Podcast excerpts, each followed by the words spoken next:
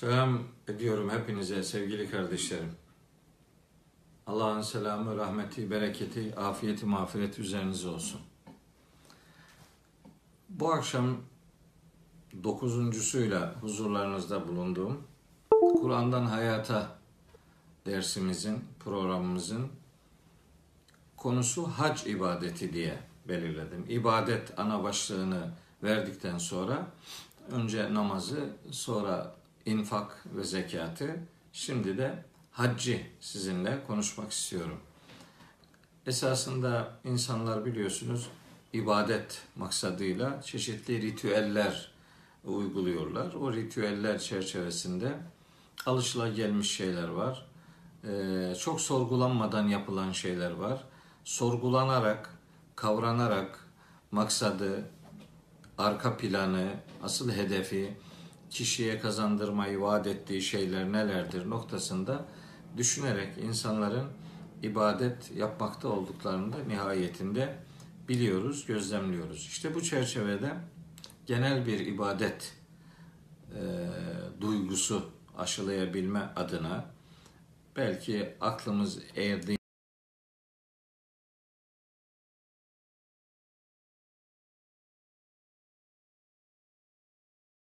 ince bilgimiz e, nispetinde dilimiz döndüğünce sizlere bu akşam kısaca böyle çok detaya girmeden Hac ibadeti ile ilgili bir takım hatırlatmalarda bulunmak istiyorum. Değerli kardeşlerim, hac İslam inanışında Allahü Teala'nın e, bize hitaben yönlendirdiği çok önemli ibadetlerden bir tanesidir. Hac kelime olarak ziyaret etmek demektir. Hacla beraber anılan kavramlardan biri, ibadetlerden biri umredir. Umre de hayatı ömre dönüştürmek, yani ömrü daha anlamlı, daha tamir edilmiş bir şekilde, daha mamur bir hale getirebilme ibadetinin adıdır. Hac ve umre beraber zikredilirler. Neden hac ve umre yaparız? Bu soruyu birkaç noktada cevaplamak isterim. Bir tanesi Allahu Teala'nın emrine icabet etmek için ve ezzin fin nasi bil hacci insanlar arasında haccı duyur, hacca davet et emri Hac suresinin 27. ayetinde bir görüşe göre Hz. İbrahim'e yönelik, bir görüşe göre de Hz. Peygamber'e yönelik bir tebliğ başlığı olarak verilir. İkinci e, gayemiz Allahu Teala'nın insanlar üzerindeki hakkıdır dediği şeyi de Allah'a olan borcumuzu ödemek için Ali İmran suresinin 97. ayetinde ve lillahi alen nasi hiccul beyti men istata'a ileyhi sebila. Yani oraya gitmeye bir yol bulmaya gücü yetenler üzerinde düşünülmek üzere Allahü Teala'nın beytini yani Kabe'yi ziyaret etmek Allah'ın insanlar üzerindeki hakkıdır diye beyan edilir ki orada bütün insanlara yönelik böyle bir e, davetin, böyle bir görevin verilmiş olduğunu görüyoruz, anlıyoruz. Ali İmran suresinin 97. ayetindeki beyandan. Allahu Teala'nın emrine itaat etmek için hac ve umreyi yaparız. Bunun delili de Bakara suresinin 196. ayetidir. Ve etimmul hacce vel umrete lillah. Haccı ve umreyi Allah için tamamlayın. İşte biz hac ve umre ibadetini bu emri yerine getirmek için yaparız. Nihayetinde Hz. Peygamber'in hadislerinde sıkça yer verildiği üzere İslam'ın beş temel üzerine inşa edildiği gerçeğinden hareketle Buniyel İslamu ala hamsin şehadeti en la ilahe illallah ve enne Muhammeden Resulullah ve ikamil ve ikamis salati ve haccil beyti ve savmi ramadane işte İslam'ın şartlarının sayıldığı o hadis metninde de beş esasdan, beş temelden bir tanesi hac olarak belirleniyor. İşte bizim bu ibadeti yerine getirme duyarlılığımızın en önemli sebeplerinden biri de bu hadis-i şerifte beyan edilen hususiyete bir Müslüman olarak gönül vermemizdir. o e, hassasiyeti ortaya koymaya çalışmamızdır. Esasında hac ve umre vahyin indirildiği topraklarda vahyin hangi coğrafyada nasıl değişiklikler, nasıl değişimler meydana getirdiğini gözlemleme noktasında, orayı hatırlama noktasında vahyin hayatla buluştuğu yerlerde vahyi hayata taşıma tecrübesini insana kazandırması için hac ve umreyi yaparız. Hazreti Peygamber ve ashabi ile aynı ortamlarda yaşamayı hayal edebilmek için hac ve umreyi yaparız. Değerlerle, bir takım değerlerle donanımlı hale gelmek için ve o değerleri hayata nasıl taşıyacağımız noktasında bir duruş ortaya koyabilmek için hac ve umre yaparız. Ee, ve dahasını size söyleyeyim. Her ibadet bir şahitliktir derim ben. İşte o şahitlik kurumuna e, vahyin indirildiği toprakları da şahit olarak ekleyebilmek için her ibadeti, her fedakarlığı bir şahitliğe dönüştürebilme noktasında hac ve umre ibadetini yaparız. Ve biz hac ve umre ibadetini yerine getirirken oraları ana kucağı ve baba ocağı gibi görerek bir gurbet duygusuyla, bir yabancılık duygusuyla değil, bir sıla havasıyla yaptığımız, gerçekleştirdiğimiz ziyaretler olarak bu ibadetleri yaptığımızı bu vesileyle size işin mantığını ortaya koymak ve Kur'ani delillerine dikkat çekmek için bu hususiyetleri size ifade edeyim istedim. Peki ne var bu şekil olarak hac ve umrede neler var? Bir defa telbiye ile başlar. Yani ihrama giriyorsunuz. İşte ihramın mikat dediğimiz sınırları var. Eğer buradan Türkiye'den hacca ve umreye gidecekseniz ve ilk gideceğiniz yerde Mekke olacaksa işte ihram sınırı e, Cidde'den daha beriden başladığı için buradan havaalanından işte ihrama girilir. Telbiye, ihram ve niyet üçü beraber düşünülür. Niyet nedir? Niyet bir Müslümanın her bir ibadeti bilinçli yaptığını ortaya koyduğu söylemidir. Düşüncesidir. Önce o düşünceye sahip olur, sonra da o düşünceyi dile getirir. İşte biz buna niyet diyoruz. Niyet ibadetlerin bilinçli yapılmasına dair bir duyarlılıktır. Niyetimizle beraber ihram giyeriz. Peki ihram nedir?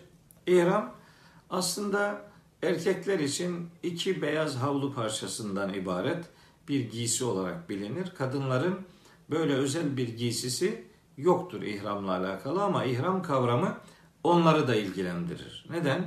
Çünkü ihram sadece işte o bezlere bürünmekten ibaret değildir. İhram normal hayatta, normal hayat akışı içerisinde helal olan bir takım davranışları sırf Allah öyle istiyor diye haram edinme duyarlılığına denilir. İhram haram kılmak demektir.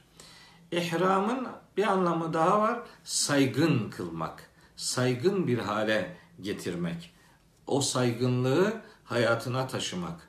Allah için o saygınlık duyarlılığıyla fedakarlıklar ortaya koyma bilincine de ihram kavramını yaygınlaştırabiliriz. Saygın değerler ve o saygın değerlerle donanımlı bir duruş ortaya koyabilme ihram kavramıyla bize öğretilen hususlardan bir tanesidir.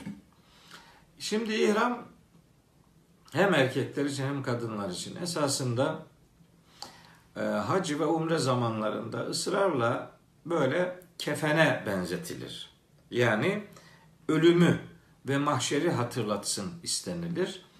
Bu yanlış bir şey değildir. Yanlış bir bakış değildir. Doğrudur. E, yani meselenin bir kefene benzetilmesi. Yani başka malınızı, mülkünüzü, her şeyinizi bir gün bırakıp bu alemden göçeceğinizi size hatırlatır. Bu anlamda ölüm ve kefen benzetmesi yanlış değildir. Doğrudur. hele ki mahşerdeki toplantıyı çağrıştırıyor olması da son derece doğrudur. İhramın, sonra Arafat'taki buluşmanın, Müzdelife'deki e, yoğun kalabalığın, Mina'daki görüntünün, tavaftaki görüntünün böyle bir mahşeri hatırlatan yapısı vardır. İşte ihram bize o e, hali yani ölümü, kefeni ve mahşeri hatırlatan bir boyutu vardır. Ancak ihramın asıl e, bizde ortaya koymasını arzu ettiğimiz e, mesajı aslında hayata yeni bir sayfa ile başlama berraklığını öğretmesidir. Söylemek istediğim şudur. Yani insanlar hacca ve ömreye giderken ihram giyerler. O ihram onların hayatında tertemiz bir sayfayı başlatma kararlılığıdır. Bunun için bu tertemiz sayfayı başlatma hayatın sonlarına doğru terk edilecek bir durum değildir. Böyle görülmemelidir. Böyle anlaşılmamalı, böyle yorumlanmamalıdır. Elbette. Onun için hayatın ilk zamanlarında yani hayatın belki en yoğun geçecek zamanlarında ihramlı bir hayat tertemiz bir hayattır. Daha duyarlı, daha dikkatli, daha ciddi, daha anlamlı, daha hassasiyet içerikli bir duruş ortaya koymayı bize öğretir. O itibarla meseleyi ölüme, kefene bağlamaktansa hayatımızın tertemiz bir sayfasının başlatıldığı bir dönem olarak ve bir sembol olarak ihramı görmeyi daha doğru bulurum. Diğerine ilave bir bakış ortaya koymak için. Şahsen ihram denince aklıma gelenlerden bir tanesi de herkesin beyaz bir giysiye bürünerek makamı, mevkii, yaşı, meşguliyeti, e, görevi, şusu busu, ırkı, milliyeti, coğrafyası neyse bunların hiçbir tanesini gözetmeden insanoğlunun eşit olduğunu, eşit e, bir yaratılışla dünyaya getirildiğini, eşitliğin sembolize edildiği bir e, görüntü olarak kabul ederim. Yani ihram demek aslında sembolik anlamda eşitliği bize öğreten çok önemli bir değer, bir e, sembol olarak onu kabul ederiz. Nihayetinde haccın da umrenin de bir sembol ibadeti olduğunu, sembollerden oluşan bir ibadet olduğunu e, unutmamak durumundayız. Hac eşitliği sembolize etmesi kadar bütün dünya Müslümanlarının her coğrafyadan insanın oraya gitmesiyle beraber hani İslam ümmetinin bir basın toplantısı veya bir e, büyük organizasyonla senede bir defa hac için ve senede pek çok defalar umre için bir araya gelmesi Müslüman coğrafyanın problemlerine çözüm arayabilme çabasını ortaya koyması noktasında son derece önemli bir ibadettir. Ee, yani hayata bakan tarafıyla siyasi unsurları olan ve hayatın değerlerini, hayatın ana kodlarını ve e, kilometre taşlarını bütün dünya Müslümanlarının problemlerini içerecek bir e, uluslararası toplantıya, sempozyuma benzetilebilecek bir yapısı vardır. Hac ve umrenin o itibarla çok önemli sosyal sonuçları olan birer ibadet olduğunu bu vesileyle söyleyelim. Sadece dünya Müslümanlarına çözüm değil mesele. Dünya insanlığına dair de bir duyarlılık ortaya koymak ve o toprakları ziyaret etmenin ya da o e, kıymetli beldeleri, kıymetli mekanları ziyaret etmenin Allahu Teala'nın bütün insanlığa yüklediği bir görev olduğunu, bir sorumluluk olduğunu e, böylece insanlık için evrensel bir duruş ortaya koymak mecburiyetinde olduğumuzu bu vesileyle hatırlatmak isterim. Böyle bir e, genel bir sunum sizlere paylaşma arzusundayım. Şimdi haccın da umrenin de içerisinde başka unsurlar var. Dedim ya niyet, ihram ve telbiye bunlar üçlü Üçü bir arada düşünülür.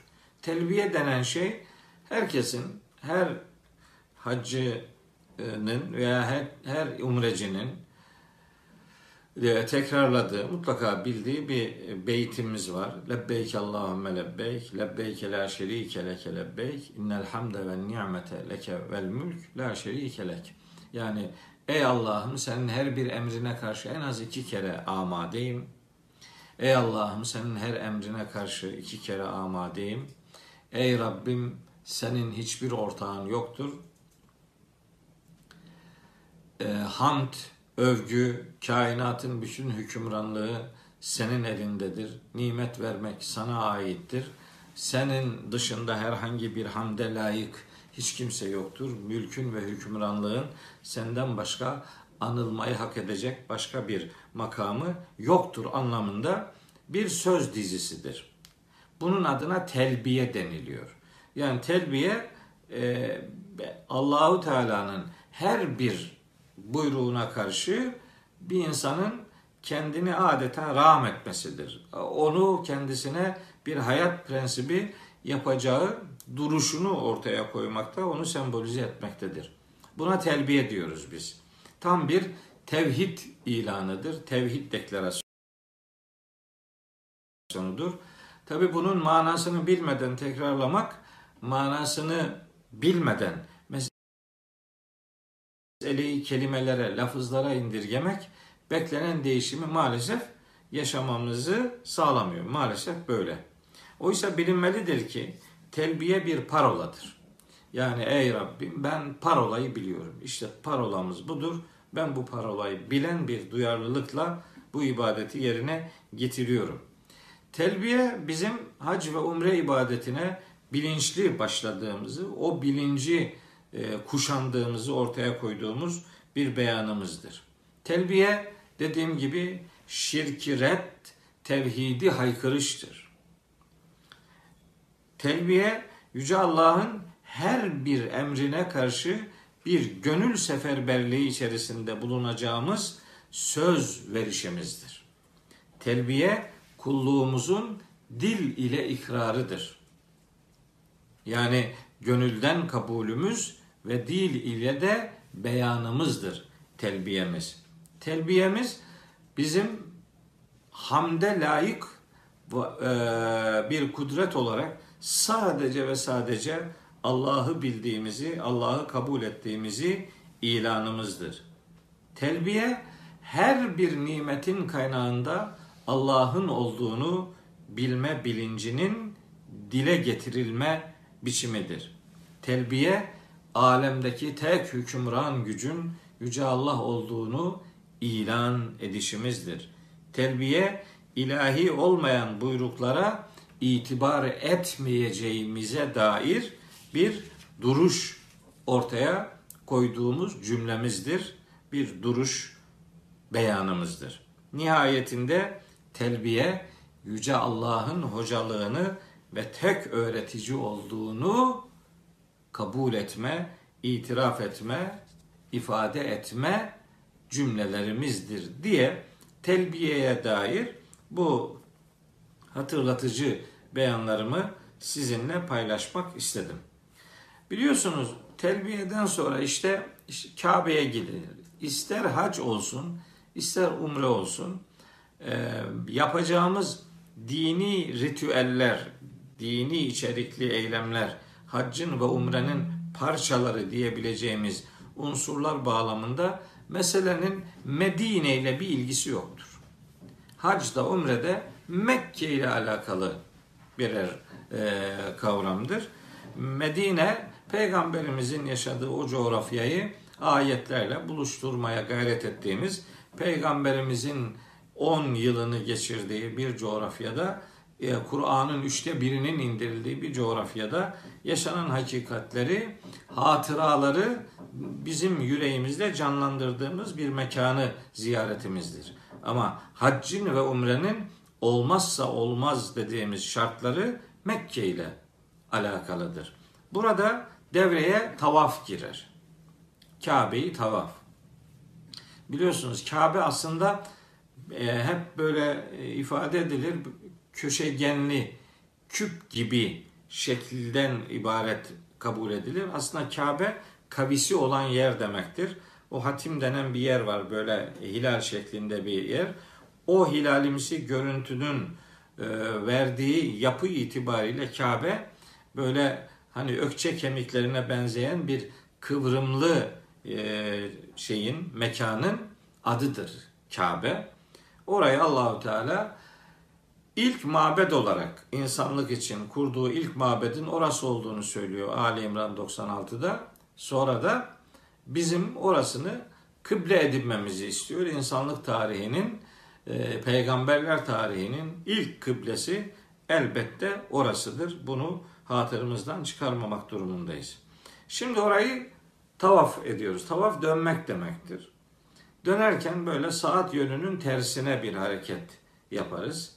İşte orada Hacer Esved denen siyah bir taş aynı zamanda tavafın başlama e, çizgisini belirler ve biz orada her tavafa başlarken işte elimizi kaldırarak istilam dediğimiz işi yaparız. İstilam nedir? İşte selamlamadır, karşılamadır. O anlamda bir teslimiyet gösterdiğimizi beyan ettiğimiz bir şekildir. Elimizi kaldırırız. Bismillah diyerek tavafımıza başlarız. Bunun saat yönünün tersinde olması kainattaki hani bu e, makro düzende e, gezegenlerin, yıldızların, işte galaksilerin hareketini de sembolize edecek şekilde böyle bir saat yönü tersinde bir hareket ortaya koyarız. Bunun çok önemli bir bize yansıyan bir tarafı var. O da Kabe'yi sol tarafımıza alarak tavafımızı yaptığımız için Kabe ile aramıza yüreğimizi koyduğumuzu düşünürüz. Yani Kabe ile aramızda yüreğimiz vardır. Başka şeylerle ilgilenmiyoruz. Duygusunu ortaya koyuyoruz. Neden dönüyoruz? Dönmemizin sebebi kainatın tesbihine, kainattaki o muhteşem harmoniye bizim de zikrimizle katıldığımızı göstermemizdir. Yani kainattaki o büyük orkestraya, harmoniye karşı bir çatlak ses çıkarmadığımızı, tesbihe, kainatın tesbihine irademizle katılışımızı bir zikre, bir hatırlamaya, bir bilince dönüştürmeye çalışıyoruz. O koraya karşı herhangi bir çatlak ses çıkarmıyoruz. Tesbihi zikre dönüştürüyoruz. İşte tavafımız böyle bir e, mahiyet arz eder. Neden Kabe'nin etrafında dönüyoruz? Kabe'yi hayatın merkezi bir sembolü olarak düşünür ve onun üzerinden kendi hayatımızda da merkezi değer olarak vahyi kabul ettiğimizi orada sembolleştirerek Kabe'nin etrafında döneriz. Peki neden döneriz? Bunun cevabını verdim. Niye yedi kere? Her bir dönüşe şaft deniyor. Yedi şaft bir tavaf ediyor. Tavaf işte yedi defa dönmenin adıdır.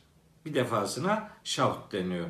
Niye yedi defa? Çünkü Allahu Teala yedi kat gökten söz ediyor Kur'an-ı Kerim'de. Yani evrende bir yedi katlılık üzerinden mesaj veriliyor. Sanki evren yedi katmandan, yedi sistemden, yedi büyük hakikatten, yedi büyük işte tanımlayamayacağımız uzay yapılanmasından meydana geliyor. İşte o yediği, evrendeki yediği biz tavafımızdaki yedi şavtla buluşturarak ifade etmeye gayret ediyoruz. Bu da onun sembolüdür diyebilirim. Ee, tavaf yani Kabe'deki tavaf ilk mabetteki ibadetle kendi ibadetimizi buluşturma çabasıdır. Yani aslında tavafımız Hazreti Adem'le başlayan peygamberler tarihindeki bütün peygamberlerin ortaya koyduğu ibadeti kendi hayatımızla buluşturma e, eylemidir. Öyle bir dönüş ortaya koyarız. İstilam dediğimiz böyle eli kaldırarak başlamanın hayatımızdaki karşılığı namazlarımıza iftitah tekbiriyle başlama, başlarken elleri kaldırmayla o hatırayı, o buyruğu, işte o uygulamayı biz de hayatımıza taşımış oluyoruz. Tavaf aşağı yukarı böyle e, tanımlanabilir. Yani benim aklıma gelebilen ya da tavaf yaparken hissettiklerim aşağı yukarı onlardır.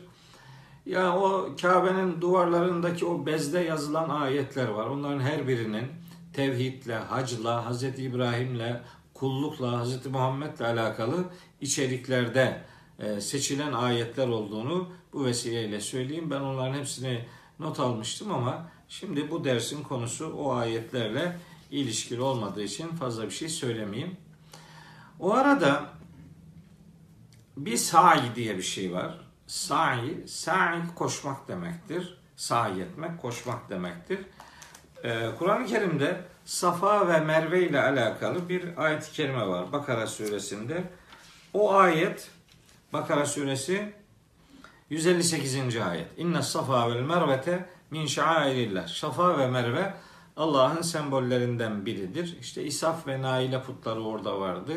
İşte onlar orada olduğu için Müslümanlar hac zamanında oraları tavaf, oraları gidip e, oralardan gidip gelişi biraz e, yüksünme sebebi e, yapmışlar. Allahu Teala onu gidermek üzere Safa ve Merve'nin Allah'ın sembollerinden olduğunu, hac veya umre durumunda olanların orayı tavaf etmesinde herhangi bir sakınca olmadığını, aksine gönülden gelerek bu tür fedakarlıkları yapanlara karşılık Allahu Teala'nın onların şükürlerini karşılıksız bırakmayacağını ve herkesin neyi ne niyetle yaptığını gayet iyi bildiğini Bakara suresi 158. ayette beyan ediyor. Şimdi burada bir şey söylemek istiyorum. Bu Safa ve Merve'nin Hz. Peygamber dönemindeki e, hatırasının ötesinde daha eskiden Hz. İbrahim'le alakalı meselenin boyutu vardır. Hz. İbrahim oğlu İsmail ile beraber Kabe'nin temellerini Allahü Teala ona yerini bildirdi. Hac suresinde söylüyor onu. Sonra da Bakara suresinde onlar her ikisi Kabe'nin temellerini yükseltiyorlardı. O ayet de orada söz konusu. Meselenin Hz. İbrahim, Hz. İsmail boyutu varsa o zaman Hz. Hacer boyutu var demektir. Evet öyledir. Hz. Hacer'i ve Hz. İsmail'i Hz. İbrahim işte oraya getiriyor. Ziraatin yapılmadığı bir yere Beyt-i Muharrem'inin yanına onları yerleştirdim diyor. Ee, şeyde İbrahim suresinin hemen ayet numarasını size söyleyeyim. 30 e, kaçıncı ayet? 37. ayet İbrahim suresinin. Onları orada yerleştirdim. Çocuklarımı zürriyetimin bir bölümünü Beyt-i Muharrem'inin yanına tarım yapılmayan bir yere yerleştirdim derken yani ailenin çocukların mabetle iç içeliğini e, ibadetle Rabbena li yuqimus salate işte namaz kılsınlar diye ben onları oraya yerleştirdim. Buyruğuna Allahü Teala yer vererek ibadetin meskenle doğrudan ilişkisini ortaya koyuyor. Demek ki namaz o zaman da vardı. E, iki gün önceki programda da söylemiştim. İnsanlık tarihi kadar eski bir ibadettir. İşte İbrahim suresinin 37. ayetinde de Hz. İsmail ve annesi Hz. Hacer'in Mekke'ye Beyt-i Muharrem'in yanına Hz. İbrahim tarafından yerleştirilmelerinin gerekçesi namazı orada eda etmeleri diye belirleniyor. Hani bazı anlatımlarda çok ıssız bir yere bırakıldığı filan söyleniyor ama Kur'an-ı Kerim oranın ıssızlığından değil, tarım yapılmayan bir yer oluşundan söz eder. Kaldı ki orada ıssızlık söz konusu değil. Fec'al ef'ideten minen nasi tehvi ileyhim. Yani insanlardan insanların yüreğini oraya akı, akıt, akıtacak şekilde e, oraya bir e, nasıl diyeyim bir muhabbet insanların onlara bir muhabbet beslemesini de beklediğini ifade eden dua cümleleri işte İbrahim suresi 37. ayette yer alıyor. Şimdi bütün bunları şunun için söylüyorum. Aslında burada anlatmak istediğim böyle şey değil. Yani böyle tarihi bilgi vermek değil. Bir, bir faaliyet ortaya koyuyoruz. O faaliyetin arkasını nasıl dolduracağız? Hepsi sembollerden ibaret olan hac ve umre ibadetini nasıl dolduracağımızı, içini nasıl dolduracağımızı anlatmak üzere bunları söylüyorum. İşte bir Hacer ve Hz. İsmail işi var. İşte o Safa Merve arası gidişlerde Hz. Hacer'in Hz. İsmail'i e, susadığı için e, ona su bulma arayışı anlamında gidiş gelişler gerçekleştirdiği hatta vakti zamanında çukur olduğu için o çukurda milletin görememesi e, ortamında daha hızlı o çukuru geçip e, meydana çıktığı, onun için belli bir yeri hızlı yürümek durumunda olduğu e, tecrübesini biz de orada yeşil ışıkların arasındaki bir mıntıkayı hızlı e, böyle koşarak gideriz. Tabi enteresan orada asıl koşan Hazreti Hacer idi. Şimdi kadınların orada koşmaması isteniyor. Halbuki asıl kahraman koşan kahraman Hazreti Hacer'di. Şimdi koşmayanlar kadınlar. Böyle acayip bir kısır döngü, bir tersinelik var. E, halbuki o hatırayı yad etmek üzere biz o sembolden bir şey hatırlarız. Deriz ki yani çocuklarımız için her birimizin çocukları bizim İsmail'lerimizdir. Kız erkek ayrımı yapmadan, kendi veya bir başkasının çocuğu ayrımını da icabında görmeden bütün çocuklar bizim İsmail'lerimizdir ve biz onlar için çaba sarf etmeliyiz.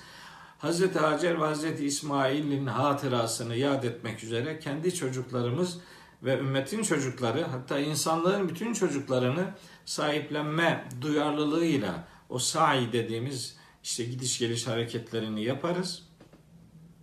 Kur'an-ı Kerim o okuduğum Bakara 158. ayette sa'i ibadeti için sa'i kelimesini kullanmaz. Orada da tavaf kelimesini kullanır. Onun için o iki tepeyi böyle hani biraz kavisli de olsa dairesel bir gidiş gelişe e, sahip olacak şekilde onu yapmak daha doğru, daha kelimenin Kur'ani kullanımına uygun bir mahiyet arz eder.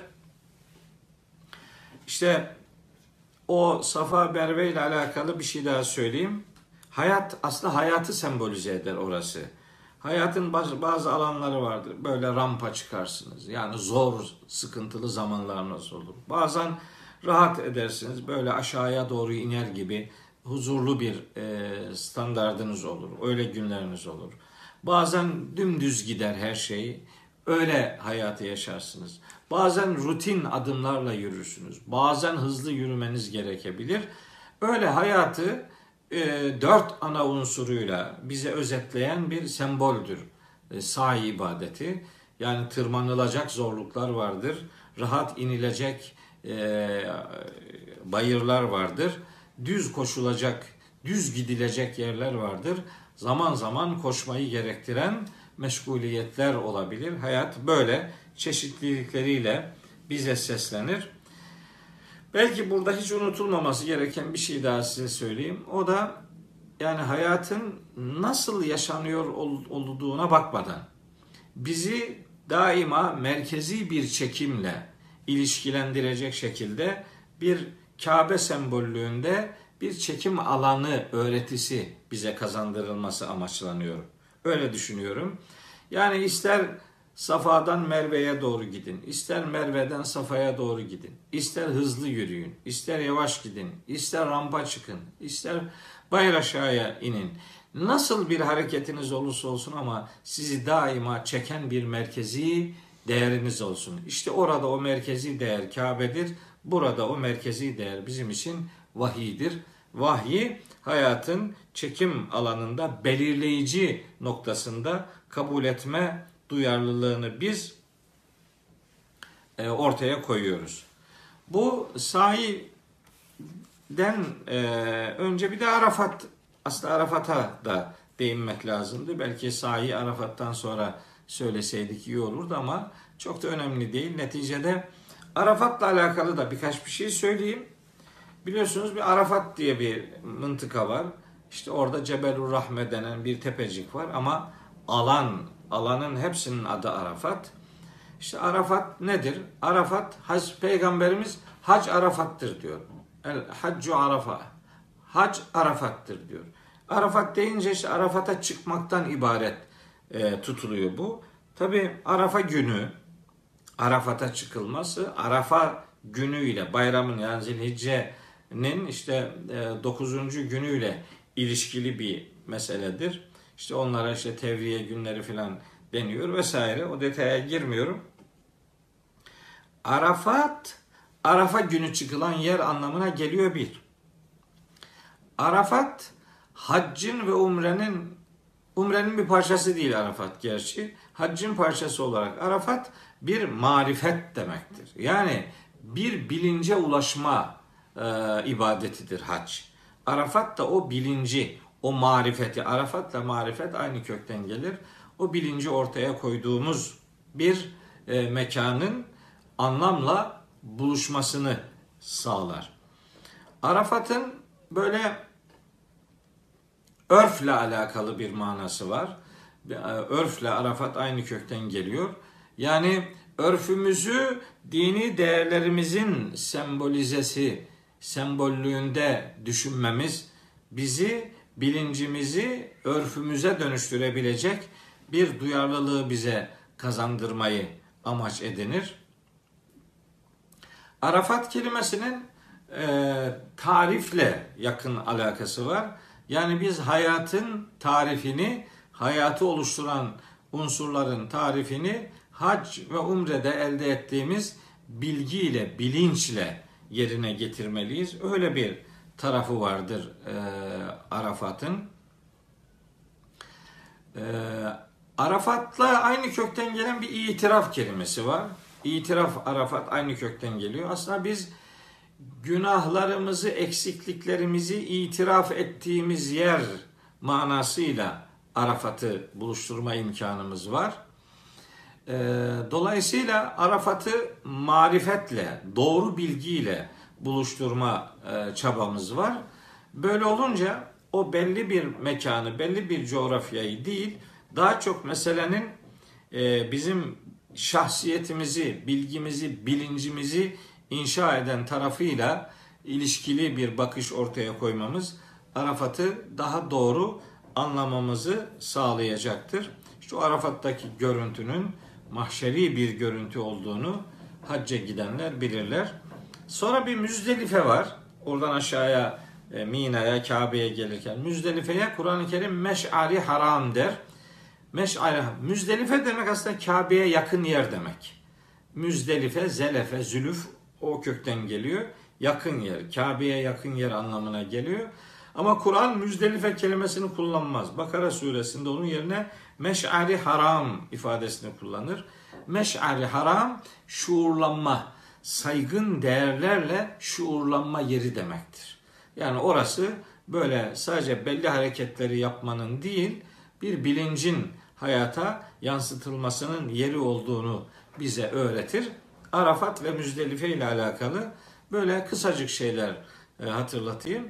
Sonra Mina vardır. İşte Mina o şeytan taşlamanın yapıldığı yerdir. Şeytan taşlama doğrudan bu ifadelerle Kur'an'da geçmez. Ancak dolaylı göndermelerin bulunduğunu e, söyleyebilirim.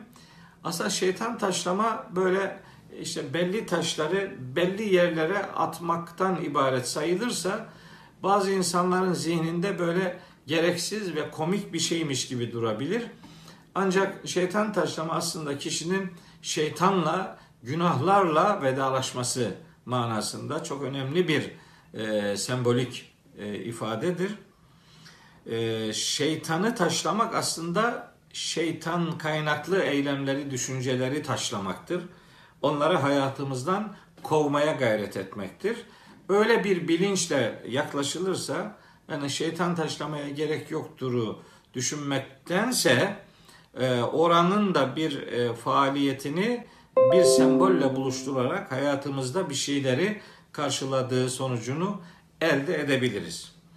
Nihayetinde işte büyük şeytan, orta şeytan, küçük şeytan bunların her biri büyük günah, orta günah, küçük günah diye de buluşturulabilir. Onu oradan öyle e, anlayabiliriz. Sonra e, işte bir kurban meselesi var. Kurban nedir? İşte Allah rızası için e, ekonomik e, fedakarlıkta bulunmanın sembolüdür. Bir de tıraş olma meselesi var. O da Allah rızası için bedenimizden fedakarlık yapabileceğimiz duyarlılığını ortaya koyduğumuz bir sembol olarak düşünülebilir. Böylece hac ve umre ibadeti noktasında oranın bir bilinçlenme yeri, bir marifet yeri olduğunu her bir e, ritüelin, her bir yaptığımız faaliyetin aslında sembol bir değer ifade ettiğini, onun üzerinden hayatımıza taşıyabileceğimiz pek çok sonuçları bulunduğunu bu vesileyle, bu program vesilesiyle sizlere ifade etmiş olayım. Ancak böyle e, böyle özetlemeyi e, becerebiliyorum. Bu kadarını sizlere söylemiş olmanın huzuruyla bu 9. programda hepinize sağlıklı, huzurlu, feyizli, bereketli bir ömür diliyorum. Bu arada hac ve umre ibadeti için gidenlere e, Allahu Teala'dan makbul bir ibadetlerle dönmeyi, hayatı o değerlerle buluşturma duyarlılığını elde edebilmeyi nasip etmesini niyaz ederim. Sevir mağarasını değil belki ama Hira mağarasını ihmal etmeden vahyin ilk buluşturulduğu yerle peygamberi bir hatırayı canlandırmayı unutmamasını kardeşlerimizin e, özellikle bu hatırayı canlı tutmalarını da onlardan bir kardeşleri olarak isterim. Hepinize bu vesileyle hayırlarla dolu bir ömür diliyorum. Allah'a emanet olun.